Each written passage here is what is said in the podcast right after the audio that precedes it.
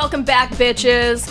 I'm Carlye Knight, And I'm Sabrina Monet, and this is Procrastination Planet. where we should be writing, but So, today we're going to talk about movie adaptions of various books the good, the bad, the ugly, the holy fuck, how did this get green lighted? And actually, I have mostly goods on mine because oh, I have I don't on know. mine. Oh, good. We can we can cat fight and make things interesting. Yes, exactly. Because you need tension for a podcast to work. Yeah.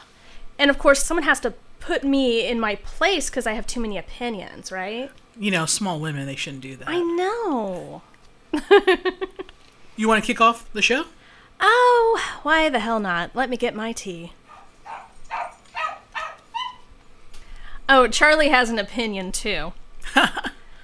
okay, so I am going to start with American Psycho. It was a book by Bret Easton Ellis, made into a Christian Bale movie, and the book was infamously misogynistic about Yes. this total psycho yuppie. And what intrigued me about the movie was that the director was a feminist. Yes. I haven't checked her feminist bona fides lately, but I felt like, okay, how would a feminist take some misogynistic material and work with that? It turned out the movie was better than the book because the satire was a lot more obvious. I really liked this film. This is where Christian Bale, I think, came into his own and became like a deep character actor. I also saw it when it first came out, and I think I was still in high school. You know how you watch a movie, you're like, oh, that's cool, oh, that's crazy. Uh-huh. There are a lot of things I didn't get. So my first watch through 20 years ago or whatever, I actually thought he had killed them. I had missed out on the whole "this is all in my imagination" mm-hmm. portion of it. Sorry for the spoilers. And then Spoiler alert from what? God, 20 years ago already? 99 or 2000 exactly Yeah, also, sorry you guys had to listen to me swallowing my tea. ASMR. no worries this is the part where Carlye can cut out because i'm going to tell you a story Oh no. The first time i saw this movie i was so happy because christian bale said the word sabrina so i got to hear him say my name but i never understood what the fuck I love when psycho yuppies say my name. exactly I'm hoping murderous psycho fuckwads say the name Carlye all the time. when he says don't just look at it sabrina eat it Oh no! I didn't know what he meant. It wasn't until I think it was like on Showtime years later that I caught it and I was like, that's what the asshole's talking about? Literally? Literally, I had no idea. And so all those years of like, oh, there's that one time Christian Bale said my name. Oh, Go no. fuck yourself, Christian Bale. You Tainted it, forever. bitch. Oh wow. Things that I just just go right over my head. But yeah, I'm not gonna top this, I don't think.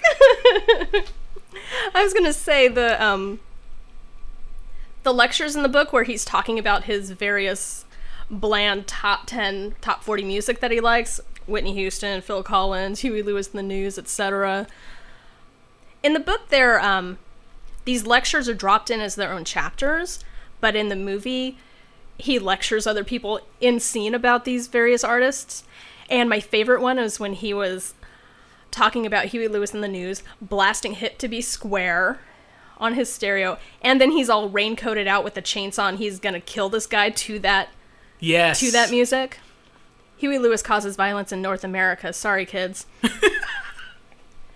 but um, I I really like how how she took those chapters that you would just kind of skim in a book and then made that content a lot more consumable. Exactly. And she's the only one to properly uh, portray sex workers. Mm-hmm. They were bored as fuck. they were. There was no smiling Julia Roberts in that scene waiting to go to the opera. They just wanted their money so they could leave. They're like, okay, let's get this over with. I'm counting the money. Oh shit, I'm gonna die. Oh god, he's gonna cut me. American Psycho, good one. Yeah. Oh, I gotta work on my vocal exercises. I'm re- I'm already starting to get. Oh my god, the tension voice. I Had to work on my neck muscles. I had to do yoga for my larynx or something. I don't know. Yoga for your larynx. Oh my god. You just figured out a way to take money from rich people.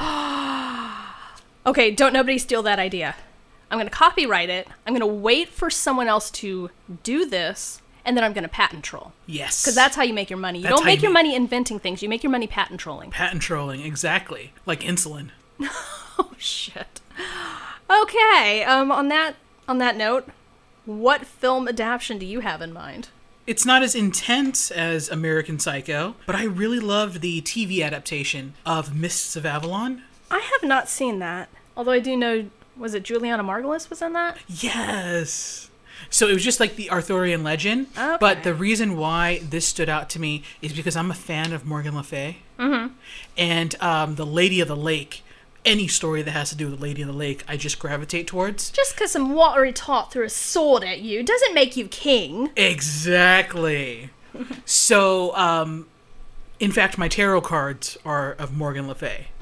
And she's always the person that I, if I get her in my ratings, I'm like, okay, Morgana, you're telling me something. And so, what I liked about the book, it was from the point of view of women who were who were not in positions of power, mm-hmm. but who oversaw things and kept all of their kept records of everything that happened, told their stories, even though they knew there was a chance their stories would never make it. Like their voices would never be heard Okay. once their stories were told, but they told it anyway. And then to see that um, just come to fruition in the, in the TV show, I thought was great. But I think it's more my obsession with Morgan Le Fay that had that on my list more than anything else. Are you drinking vodka? No, I don't drink anymore. My acid reflux is like, nope. Ah, I see. Now I'm just drinking plain old throat comfort tea. ah, all right. I'm seeing how this works on my vocalizations. Because Gotcha. I'm never going to shut up about how self conscious I feel about my voice. I don't know. It's like my voice isn't always relaxed when Yoga I get really the super. larynx. Yeah. Okay, enough about me. No, no. Um, Mists of Avalon, you haven't seen it, so we really can't debate about it. But I think uh, put that on your Netflix list. I will do that. Yeah. What is your next one? Because you're coming up with some great ones today. The Godfather. Let's do this. Let's do because. I'm going to end your life after. Go. Oh, wow. or just end your world and, and your belief system. Let's go. I'm Sonny, you're Fredo, so you can't end me. it's going to take a whole bunch of hitmen at a toll booth to end me. It, Don't it think you would. can end me. And even then, you'd walk off those those shots. That's right. They would ricochet off of me. oh my god, is that is that a new conspiracy theory? Sonny Corleone really isn't dead? Oh no, he's gone. Okay, I thought he, I thought he was still alive like Tupac, Oh my gosh. Living in Cuba. dropping albums. the Sonny Corleone mixtape. Oh my gosh. Oh my god, we should do that. That'll be our merchandise. Oh wait, I'll probably get in trouble with Mario Puzo's estate. Oh yeah. So yeah, I can't do that. Never mind. We, we, we were joking, estate lawyers out there. Sorry, Mario Puzo, we have no money for you. Yeah. I don't even know if my kidneys are any good, so you can't even try that. okay, so I like the movie adaptation better than the book. Then the book, okay. I think that as far as the book goes, I think it's good for a deep dive into character backstories. Okay. And I really found that part interesting. But with the movie, it kind of cut out a lot of unnecessary subplots, especially the hmm. subplot revolving around Lucy Mancini's vag. Yeah. She has a heavy flow and a wide set vagina. That's why she was able What? to accommodate Sonny. Dong Corleone. How do I not remember that part?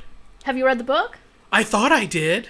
Like that maybe just maybe you didn't read past the opening scene with with the banging in the coat closet. Well, you know, it's like that eat. Things just go over my head. Oh my gosh. Okay. Continue. Yeah, there's a whole subplot about that, and then she's. It's during the same subplot where, um, God, what's his name? Fredo. okay. God, Fredo, punk ass Fredo, goes to Vegas and he works with um, Moe Greene to to do the casino shit, and he's banging showgirls, and Lucy Mancini figures in there somehow. I think it's in that same subplot, and she's like, "Oh, Sonny's dead, and there's no other D out there that's gonna satisfy me because I got a heavy flow and a white set vagina."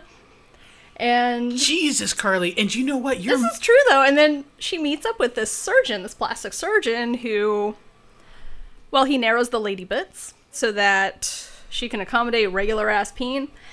And she ends up marrying the surgeon. Oh And- wow! And it's like, do we need this whole subplot about Lucy Mancini's badge? How important was that? Mario Puzo was telling off someone in his life. Oh my god, that maybe that's it. yeah, he had to leave that in there. He's like, so this bitch never forgets. Oh yeah, because she probably left him for a guy with the ridiculous gag peen, and then he was all resentful. He's like, "Well, that's because she's got a got a heavy flow and a white set vagina." I keep quoting Mean Girls when I say that. Is that a line stop. from he from Mean Girls? yeah, something like, "I have a heavy flow and a white set vagina." But anyway, You're hilarious. thank you. But I'm going to uh, throw a little wrench. Okay, so end me. end you. Uh, Godfather Three is the best one in the trilogy. There is no Godfather three. There is a Godfather Three. Godfather three doesn't exist. Okay, so for the casual listener, tell me why you wrongly believe Godfather 3 doesn't exist. I can't debate you on something that doesn't exist. Oh, you're going to go there? Yeah. And apparently there's a fake conspiracy theory out there that Finland doesn't exist as a country. So Finland exists, as does Godfather 3. And what I'm saying is that there can't be an end to the story without what happened in Godfather 3. okay, there is no Godfather 3 and Sonny Corleone is still alive.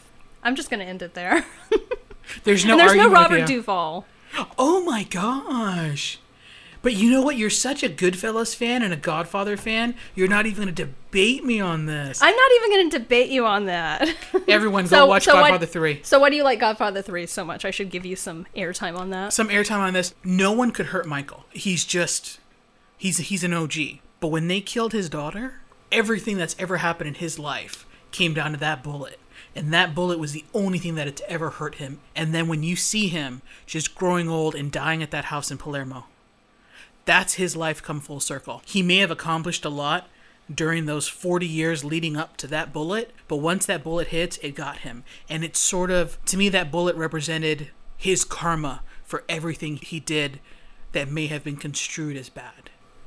And he considers the way he lived his life as bad. So, Godfather Part 3 was an abortion, Michael. Something wrong and unholy. I, I couldn't resist. okay. Um, but see, here's the thing though.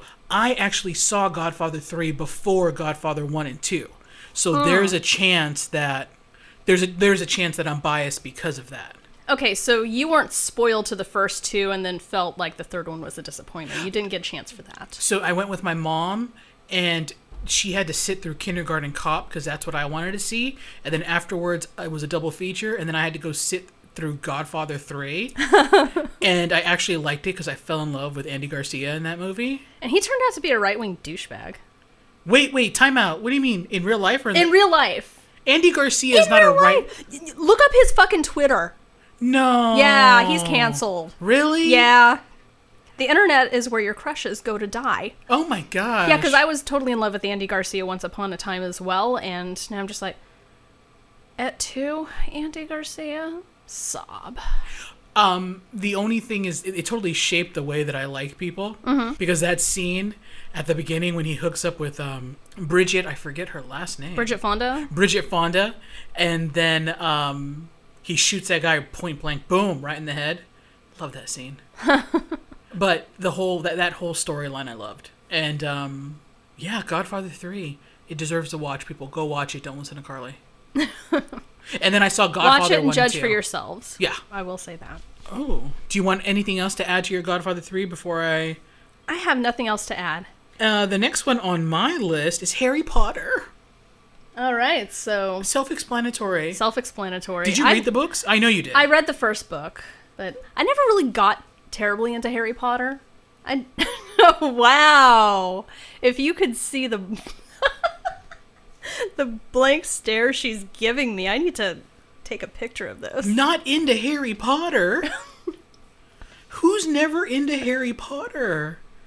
I loved those books. And the funny thing is, I found those books. You really are taking a photo of No, I'm me. not gonna do that. I won't do that to you. The um, You I, could do it. You could do it selfie style. TFW. oh my gosh.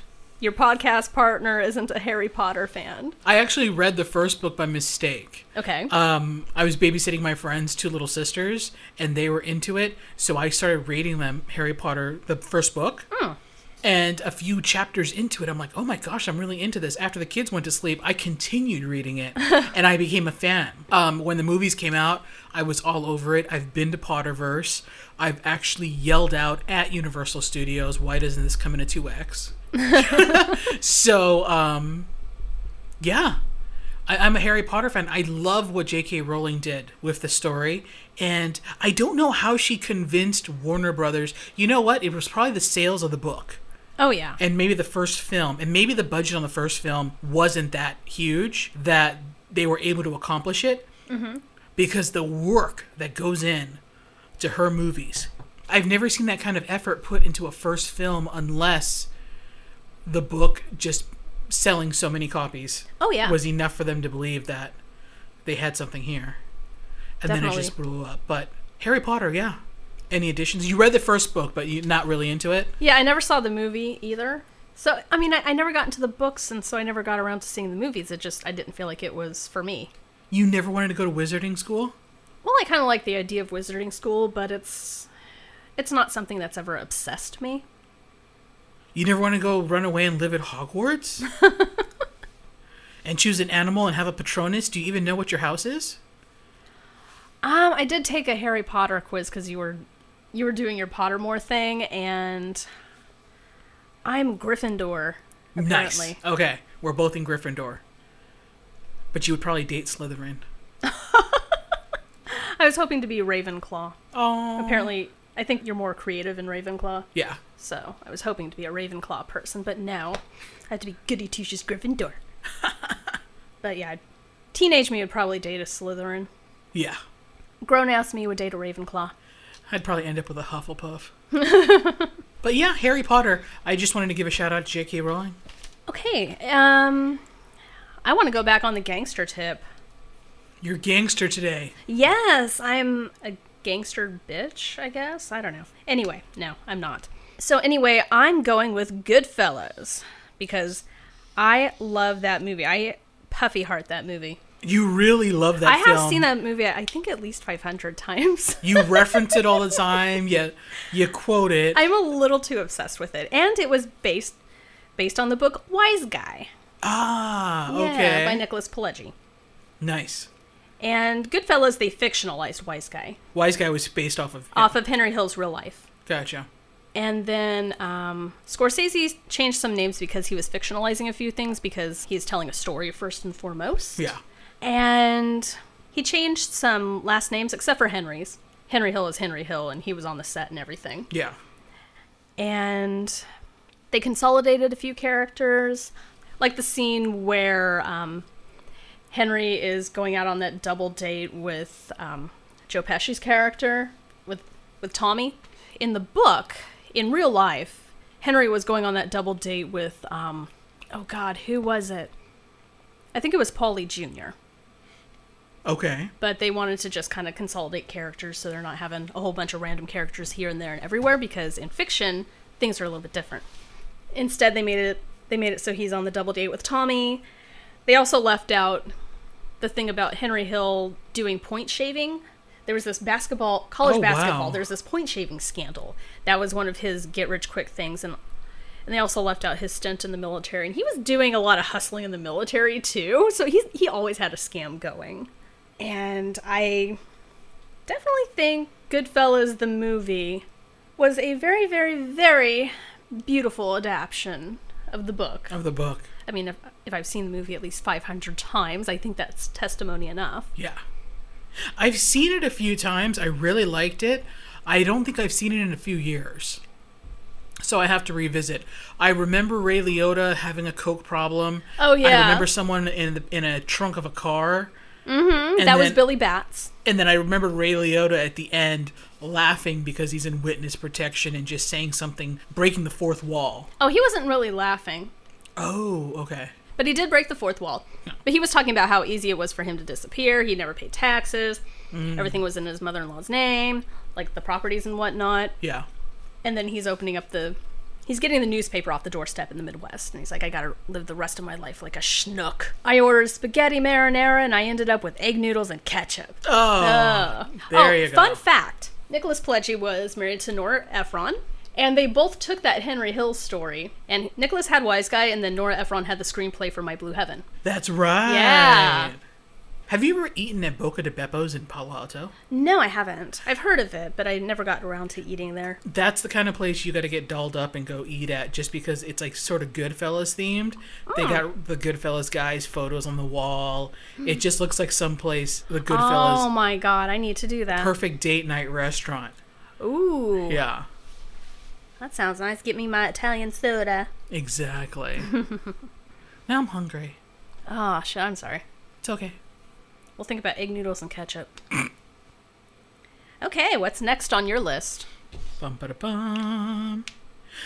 You know what? Should I? I'm gonna. I'm gonna complain. I'm gonna go that route. And do- Go! Go complain. I think ranting and raving and complaining, and being negative, gives you ratings. Okay. yes, and it makes me Plus, happy. I love hearing you rant. It's hilarical. All right, so a book that I love that it's something that's helped shaped me in, in certain ways, and I think I've told you about this. Mm-hmm. Evening by Susan Minot. Mm-hmm. Okay, I don't want to ruin this story for anyone, but just imagine if you're in your How old is it? Evening came out circa like maybe 97, 98. Okay.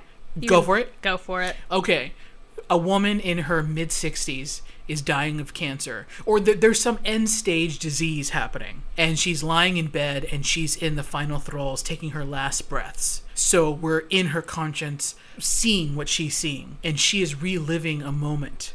Okay. And that moment was a weekend when she was 21. Uh, she went to a friend's wedding and she ran into a guy.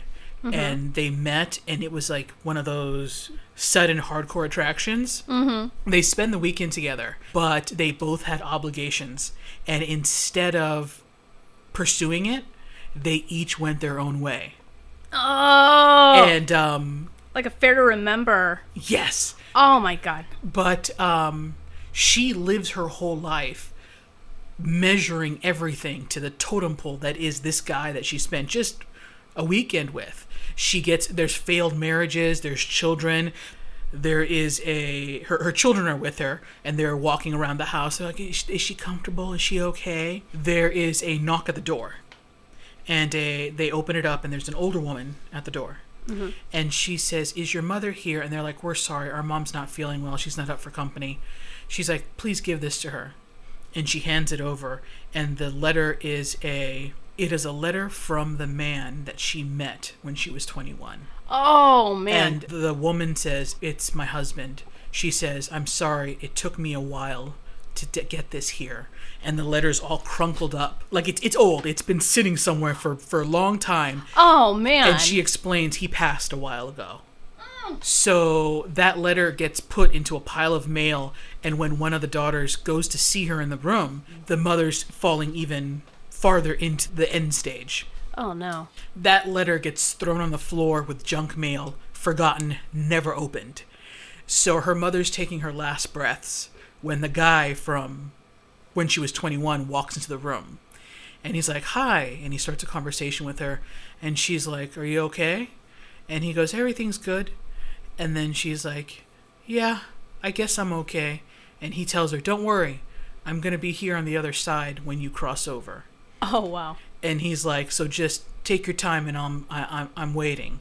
And he walks out the door, and she sees him walk out the door towards the light, mm-hmm. and she starts to laugh, and she says, "You're not going to be waiting there for me," and then she dies, and it's the end of the book. Oh wow. Just it's one of those that just it, Susan Minot writes well because she even did mm-hmm. another one, Bee Monkey. What I like about her is she explores what happens when you fuck up.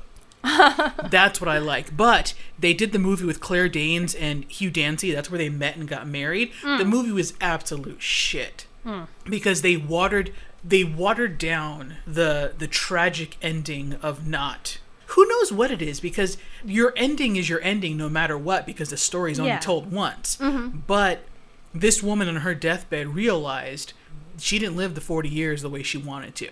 That's tragic. They watered it down in the film, and that's what pissed me off. In the film, they made it as if she was dying, she had a great life, but for some reason, her memory would only allow her to remember this one wedding she had gone to where fate took its course. And then they watered down her seeing the guy at the end. I was waiting for that scene, but they cut it out. They wouldn't allow it. So my thing is if something's tragic and heavy, le- don't water it out, right? They wanted to do the Hollywood ending. I They wanted to do the Hollywood ending, and instead she's she reverts to her childhood, like even younger than twenty one, and that's the memory that takes her into the after. And it's like, nah, some people probably die thinking about the way that she did, which is why it was an amazing book. And even uh, yeah, that was it. that was it was a shithole movie. Ah. I'll have to check out the book when I need a ta- downer read. Yeah, exactly. Talented actors though. Hugh Dancy, who is it? Am I saying his name right? Is it Darcy or no? It is Dan- Dancy. It's Dancy. It's Dancy and Claire Danes, and uh, there were so many other people in the film. Luke Wilson was in it, and I, I was expecting so much because I, I, I knew the source material, Oh, okay. and it just pittered. out. Oh, lowered expect. I mean, Yeah, dashed expectations. exactly. What do you have for us? What do I have? I'm skipping around on my list. Cause I can. Okay. Have you read and or seen The Big Sleep? Why is that not ringing a bell? Oh my god. Okay, so you're going to look at me for not getting into Harry Potter, but you haven't heard of The Big Sleep. It's a Bogart Bacall movie. Where's my Google? Okay, so the book is by Raymond Chandler and it's a noir. Oh, I read that. Yeah. Raymond Chandler. and okay. then they made a movie version. they the- made a movie. the movie is drastically different. Who starred in it? Humphrey Bogart and Lauren Bacall, as I said like Oh five my seconds gosh. ago. Yeah. So there's a lot that got changed around because of the censorship at the time because the 1940s had the Hays Code and Oh wow. so you know how Vivian was a divorcee and she was her husband was missing but they had to change her to someone who isn't divorced. It was a good movie on its own, but as far as its loyalty to the source material, it felt all over the place. Yeah. They couldn't have her divorced. You couldn't show divorce in movies. Oh my gosh. Yeah. And let's see. They also had to downplay the whole um, homosexuality angle. Ah. So you couldn't show that on screen. So you had to hint at it and you had to be very subtle. You couldn't be too broad with your hints because then they would look for that and shut it down. And then Carmen was fully clothed in the scenes where she's supposed to be nude. yeah. They had, oh, got a picture of her in a Chinese dress. Like, no, no, no. It was nudie pictures in the book Oh my gosh. because they had to infiltrate a pornography ring. so there's a lot of censorship in the book, and they had to make sure that the bad guys all got murdered and justice got done because you have to show that law and order prevail. Yeah. Which that's With- totally how real life works. so the movie I can respect it as its own as its own thing because old Hollywood movies have their own charm. Mm-hmm. And of course, not to mention the costume and decoration porn. One thing I did like is they played up more of the banter between the two characters because Bogey and Bacall had mad chemistry. Yeah. So they had a little more comedic dialogue. And not to the point of turning it into a screwball comedy, but it was a nice little bonus on screen Yeah. to watch them banter. Okay, that's what I have to say about that. The Big Sleep. The Big Sleep. That is perfect. I'm gonna do a double combo Okay. and then explain myself. So the two examples are um, The Road by Mm-hmm. Cormac McCarthy, which was made into a film. Did you you you've read it and seen the movie? I can't read Cormac McCarthy. I can't get myself to do it because it's always these crap sack worlds that are going to make me depressed. I've been coming up with Debbie Downers today, haven't yeah, I? Yeah, I I feel like I'm I'm a depressed enough person. And I I- just wallow in it. I want to escape it at all times. Gotcha. I'm an escapist. And the second uh, one, which is tied to Cormac McCarthy, um, Brokeback Mountain. Oh yeah. So let's start with The Road. I like Cormac McCarthy. Mm-hmm. I think his writing style. I don't doubt his talent. Yes, and, and The Road just spoke to me. No Country for Old Men. He he did the book of that one, right? Yes. Okay, so I've seen I've seen the movie of that. Um, you've seen Lonesome Dove, right? The TV show. That's Larry McMurtry. Shut up. I am I am correct. That's not Cormac McCarthy. You're just you're you're mixing up your Scottish sur- your Scottish surnames. Why am I tying Cormac McCarthy? Cowboys and Lonesome stuff. Dove. Maybe that's what it is. You messed me up. Let me go back no, to my story. you're wrong. I'm So, right. Just the suck it up and deal. I felt that the pitch of the road in the story was the same as as the film. Okay. They mirrored each other and it worked. Um, I also think I was just amazed by how they physically brought it to life because in the story there's nothing. You're just you're left with this guy's thoughts of how he's going to keep his son alive, um, regret and, and guilt over the death of his wife, and then, but but nothing else. You you have no visuals to go with. Okay. And I kind of like you know stories where you stay in someone's head. I love that because that's the way that I think. So Cormac McCarthy writing a novel like that, and then t- and them taking those thoughts and creating the atmosphere for it, I loved that. Okay.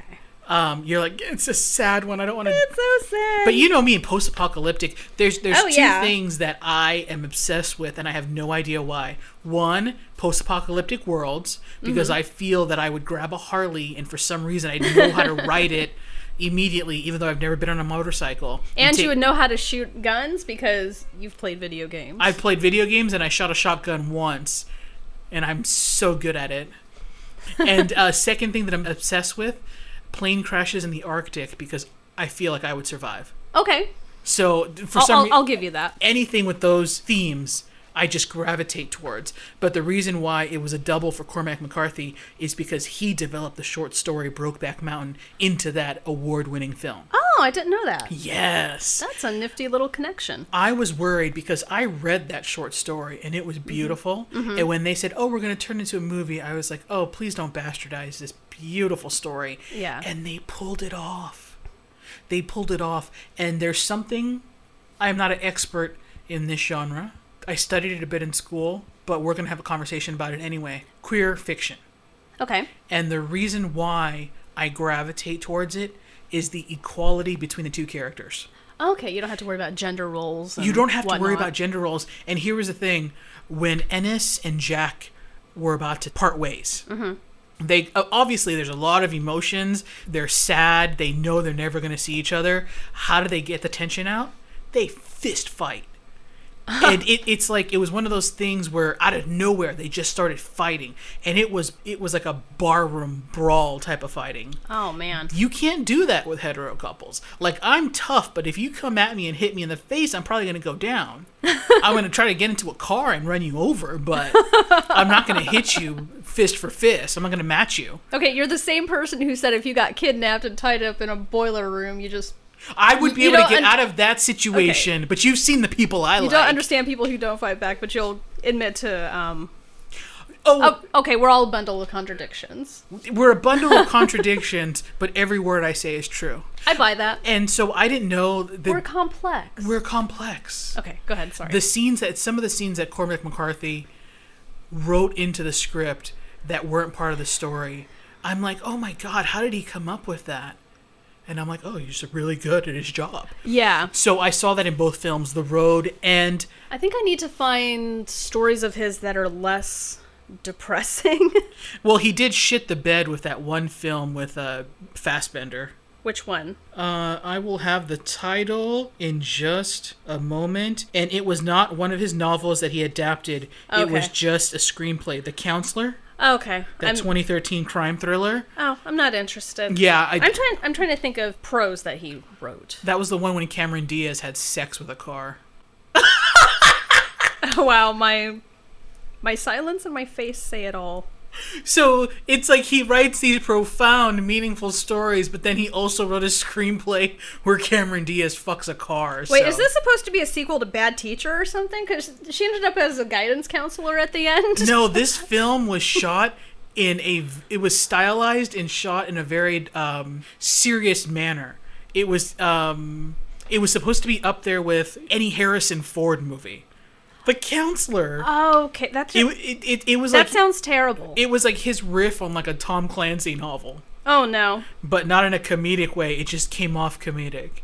oh no, I'm not gonna do this. So all of that good, but just one little bad. So he's still great. Okay, everyone is allowed a stinker. Yeah.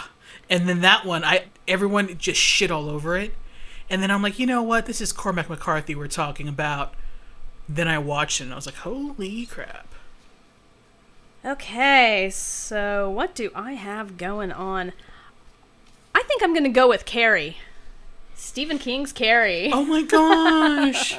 Uncle Stephen. Sabrina, Stephen King's number one fan. Yes, yes, I am. and I have to make a confession. Okay. I've seen the movie. It's one of the books I haven't read. Oh my gosh. Yeah. Okay, I, I win in this department. Yes, you do. Point Carlye. Okay, so the book is kind of an epistolary novel. It has some prose here and there, and then also it's told in a series of letters and articles, and I like them both as, as each their own thing. I don't know if it's one of the movies that King hated. He tends to be famous for hating his adaptations. But anyway, oh, my Holly Dolly is scratching at the door. I can pretty much tell it's her. it's like, let me in, let me in. And it's like, honey, you have free reign of the entire house. But anyway, in the book, I read the book before I saw the movie. And I thought that um, I had a vision of the mom as really frumpy. Mm-hmm. And I thought she'd be frumpy. I thought she would have that church lady haircut that gets roller set and all. But then Piper Laurie pops in in the movie, and she looks kind. She looks kind of weirdly, almost gothy, Yeah. with all the flowing dresses and the wild hair, and that was a whole different image. But she was every bit as terrifying as the book mother. I should have killed him the first time he stuck it in me. but then he came at me with that whiskey on his breath, and by God, I locked it. I locked it.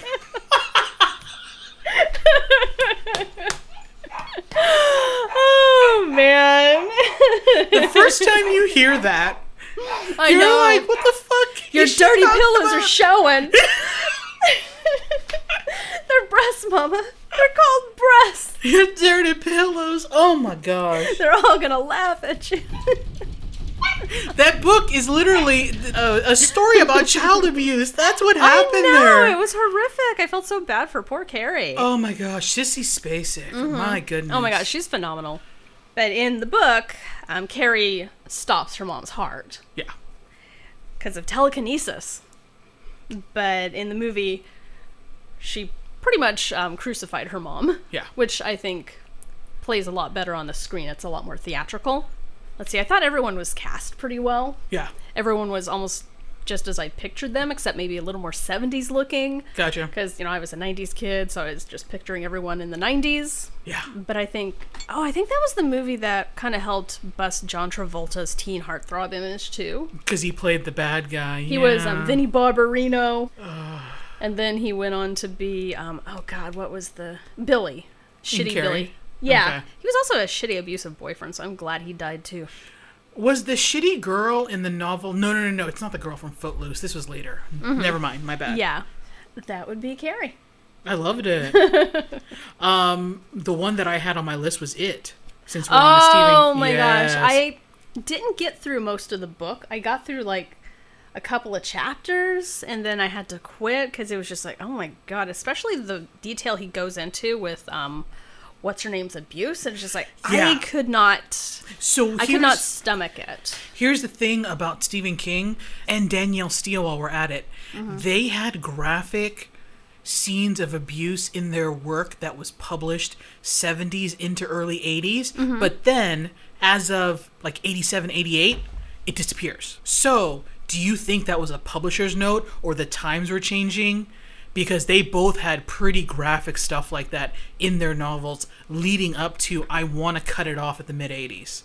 Wow, I, that's something I'm gonna have. I might have to get back to you on that. because I remember going. I remember. So I'm a kid in the '90s, Mm-hmm. and I'm reading through their stories, and every time those ick stuff came up, I was. It really triggered me, and I felt bad and horrible and sad. Mm-hmm. And then I'm like, "What the f?" And then as I get older, I'm like, "You know what? What that? What was that about?" Oh, you know what? Uh huh. Um, and they actually call him out on it in an interview.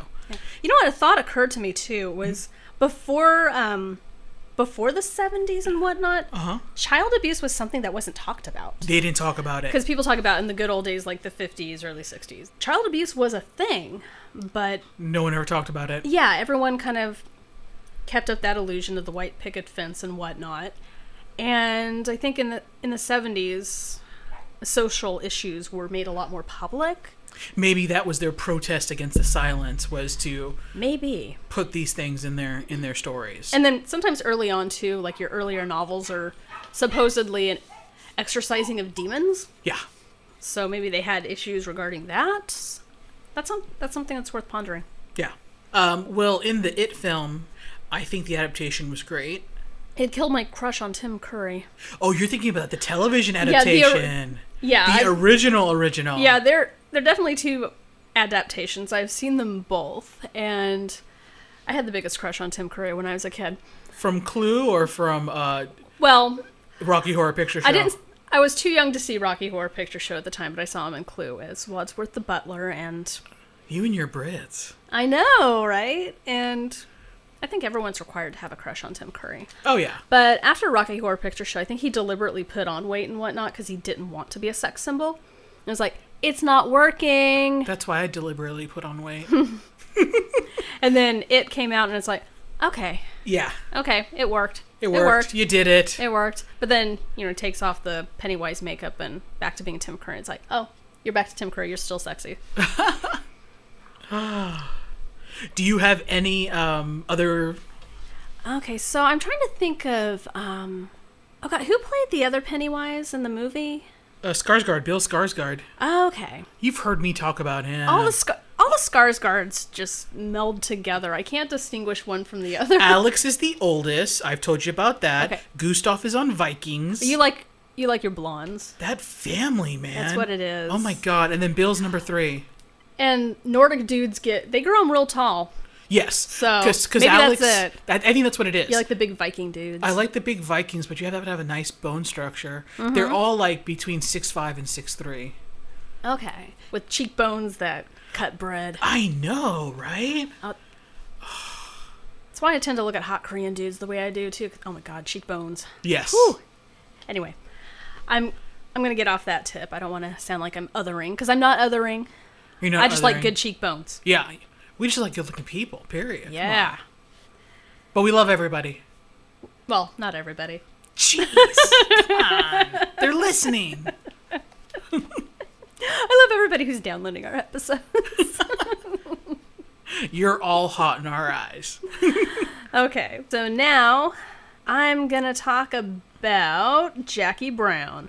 Well, it's a Tarantino movie. Tarantino's canceled for defending Roman Polanski. Barf. But as far as the Jackie Brown adaptation, I thought that was a, a good one. I haven't seen the movie and I and I never read the book. What? Yeah, I've seen bits and pieces of the movie, Okay. and I, I'm a huge Tarantino fan. And the book is um, Elmore Leonard, Yes. Rum Punch. Yeah. And what's funny is I saw the movie first, of course, because Pam Grier is everything. Yes. And then I read the book. And even though he kept describing Jackie, Jackie had a different last name, and I don't care what it is. And he kept describing her as having green eyes and sandy blonde hair. It was either sandy blonde or light brown. Oh, Or ash blonde. Something like that, one of those. Yeah. But even though he reiterated those descriptions, I kept picturing Pam Grier because I wanted it to be Pam Grier. Yes. Because she is amazing. I thought it was a pretty good adaptation. And I can't add because I didn't watch the, I didn't watch the film. And Rum Punch, I didn't finish. Okay, It's like it's up there with Cuba Libre. It's books that I started and just haven't finished. I've done that one. Oh God, maybe we should have our shameful start but didn't finish Start but didn't. Oh, I have so many for that. I have so many too. I, Write that I've lost down. track. Yeah. Okay. Um, episode idea. I'm gonna scribble this down. Did you want me to throw another film adaptation? Go out there? ahead. Chuck Palahniuk's Fight Club. I am very behind on that one. I have the book. I I've seen bits and pieces of the movie. Okay. I am so. I, I was going through this and I'm like, I am super devoid of pop culture. It seems. I, I feel like I am. I feel like I've missed out on everything. You know what it is? I think you have a high bullshit meter and you can't do anything that has any sort of like to- toxic douchebag type stuff. Elements of that can be found in Fight Club, Mm-hmm. and the people who end up I did see Choke. Oh, That okay. was a pretty good one. yeah. That was pretty funny. Going to um, sex addict support groups to pick up women. so fucked up. Oh my god. It's hashtag problematic fave. I love Sam Rockwell. Yes. I don't. I don't think Sam Rockwell is problematic. No, no, not at all. Okay. No. no. No. I'm saging him. But Fight Club was hilarious. You know the rules of Fight Club, don't you? We don't talk about Fight Club. We don't talk about Fight Club. and here's the thing, though. I actually wrote a review about Fight Club that, that got published, and I made like five dollars off of it. Okay. But that's I, I love the book. That was a time when everyone loved Brad Pitt. Mm-hmm.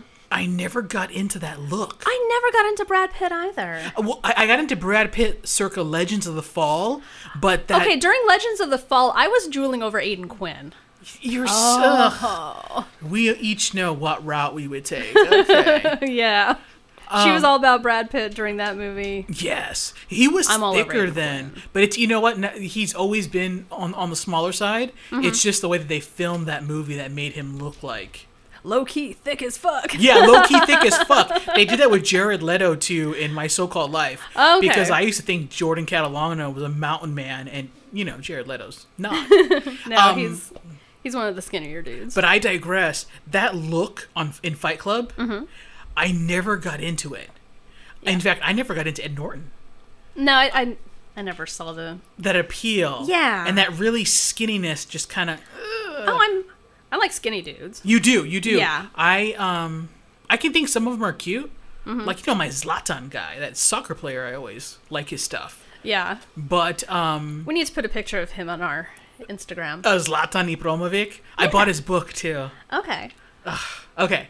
Um, but with Fight Club, I fell in love with Helena Bonham Carter. Oh, she's so rad. I love her. yes. But uh, going back to our subject, adaptations. Chuck Palahniuk, I'm reading a book of his right now, Adjustment Day. The way he writes, it's like having a conversation with someone who you know is coked out of their brain, and you have you know you should leave. Like socially, it's not good to be seen with this person or talk to this person, but you want to hear how the fucking story ends. Yeah. Um, there was another one. Did you read his book about the sex slaves? No. Someone's trying to take over the world, Oh no. so they create these little bots that will kill everybody. It goes inside of you, Okay. and there's only one way to take it out. So this woman, her bot was inside, and it was Oh, about to detonate. And the only person who could help her remove it at the time, who walked into the room, was the woman that she was gonna fight for sleeping with her husband. So it was a situation like, I fucking hate you. Please take this out of me. oh no. So she punch it out of her or something? Is this gonna get super graphic? Oh, I'm not gonna tell you how it happened. You gotta go read the book. I can't talk about stuff like that. Um. Yeah. How about I'm a nice girl. what planet? um. But I would say maybe have some brain bleach handy. Yes, when you're when you when you're reading through yeah. that book. Okay. Maybe. Yeah. But Chuck Maybe Palahniuk, don't Google that even. he's such an asshole, and his stories are assholery. But um, I love it when he calls out the far alt right Mm-hmm. when they try to use his work for their purposes. Oh yeah. He's like, "Fuck you! No, I'm talking about you, douchebags. I'm not part of your group." yeah. We don't endorse you. Yeah. Oh yeah, like when Dickhole Spencer. I refuse to use his real name, Mm. but I think Dickhole is fitting. Yeah. Yeah. But he was like, "Oh, Depeche Mode is the official band of the alt right," and Depeche Go Mode is fuck like, "Fuck yourself. Never. "Yeah." Depeche Mode is like, "No, we don't endorse any of that shit. Fuck off." Oh. And there's this clip where I think there's some professor. She was kind of reading him the riot act at the gym, Okay. and he's supposed to have this reputation as being dapper or some shit like that. But it's like he tucked his he had his t-shirt tucked into his shorts Ugh. like a second grader in PE. Jeez. How the fuck is that dapper? Oh my god. Ugh. Speaking of punchable faces. Yeah, Anyway. exactly. Yeah. Ugh. All right. I'm going to come down off of that because I'm going to get strangle voice again. I'm trying to avoid that. Gotcha. And I have my puppies that are banging at the door. So I'm gonna go with the Nick Hornby combo Oh, about a boy and high fidelity. nice. Have you read the books at all? Um, I haven't read. I think I read about a boy, and I've seen the movie, and I've seen the movie for High Fidelity. Yeah. So the book, I, I kind of found the book a little bit forgettable. Okay. So I remember the book was cute and it had its own charm, but I'm a lot more attached to the movie. Yeah. I went through this huge phase in my 20s where I was a total music snob. and and I felt like High Fidelity completely spoke to my music snobbery. Yeah.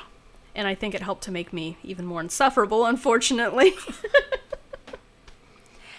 oh my god, you know what's embarrassing is I'm super out of it when it comes to music now. Because music is shit now. Um, I don't want to fall down that particular rabbit hole because then it's like, oh my god, I'm old now. Music is shit. I've just been getting more into podcasting for my listening rather Gotcha. than music. So I'm trying to listen to things a little more recently. Uh, Margo Price, I'm getting into. I, I like her. Margo Price. yeah, and she's contemporary. Okay, I'm gonna have to YouTube her or something. I mean, I like Bruno Mars. I mean, who doesn't like Bruno Mars? Yeah, those fun songs you hear at weddings. Yeah. Oh my god.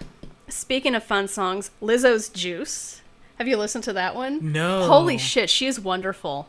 This is Lizzo. Yeah. Oh my gosh, I have heard her. Yeah. So I fell down the Lizzo rabbit hole.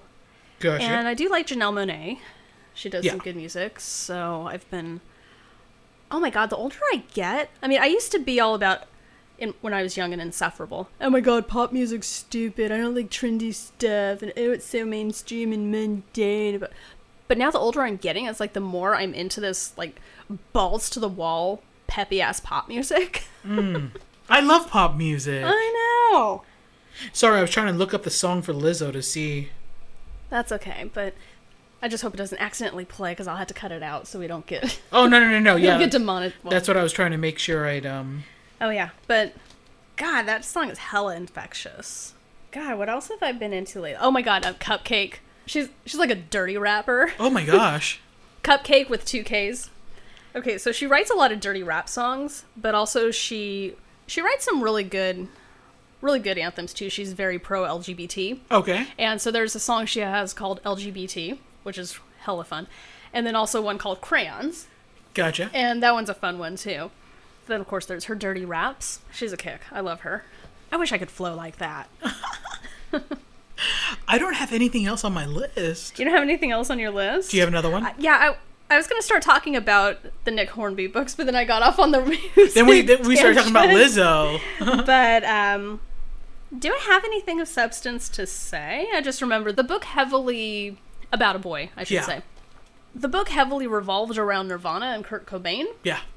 because um, his death was one of the major plot points in there because that helped to bring. Oh God, what was the kid's name? Him and his um, the girlfriend Yeah. Kind of helped bring them together. And they they took that stuff out of the movie because i guess they didn't want to make it too dated or anything. Yeah. but then of course he's listening to Mystikal shake that ass! Watch yourself! And Can you believe Nicholas Hoult was so young in that film? i know! And he's following ellie that was her name. Oh. and she's like oh what are you saying? And he's like oh it's Mystikal it's a rap I did like the book. I, even though Hugh Grant can be kind of gross, he's He has his moments. he's still charming. yeah. He's still charming, and I don't think he's at the point where he's completely canceled because he's. It's not. He hasn't done anything without consent, yeah, he hasn't done anything So- about, without consent. He's fine. so he's not. Our standards have lowered, Yeah, I know, Uh, right? right? but I did find him charming in that, and of course Toni Collette is gold and Yes. everything. Absolutely. And we've got a lot of material. We do. I was just looking at the timer and I'm like, whoa. yeah, Well, we haven't seen each other in a while, so. Well, in human time. in human time. Yeah. That's right. We, In podcast time, it was just yesterday. exactly. And social media time. Hello. Hello. I liked your thing. Okay, and I liked your thing. Okay, we like each other. Okay, I think that's that is a wrap. That is a wrap. I had a lot more material than I thought I would, so I'm quite proud of myself. Yay. And I have. I'm horrible at endings. Same here. We're always horrible at endings, and that's okay. Yeah. I'm Carlye Knight. Godfather 3 was great. I'm Sabrina Monet. There is no Godfather 3. This has been Procrastination Planet. Thank you. Bye. And Sonny Corleone's mixtape's coming out next week. Procrastination Planet has been written and produced by me, Carlye Knight, and my partner in crime, Sabrina Monet. Our logo was designed by C. Trojan of C. Trojan Art. For more of his work, go to ctrojanart.com. Our theme music is Laser Unicorns by Christian Penn, courtesy of Jamendo Licensing. Visit us at procrastinationplanet.com. Follow us on Twitter at procrastplanet. Follow us on Instagram at Procrastination Planet Podcast. If you like us, tell your friends and spread the word. If you hate us, lie and tell your friends how much you like us anyway. We could use the publicity.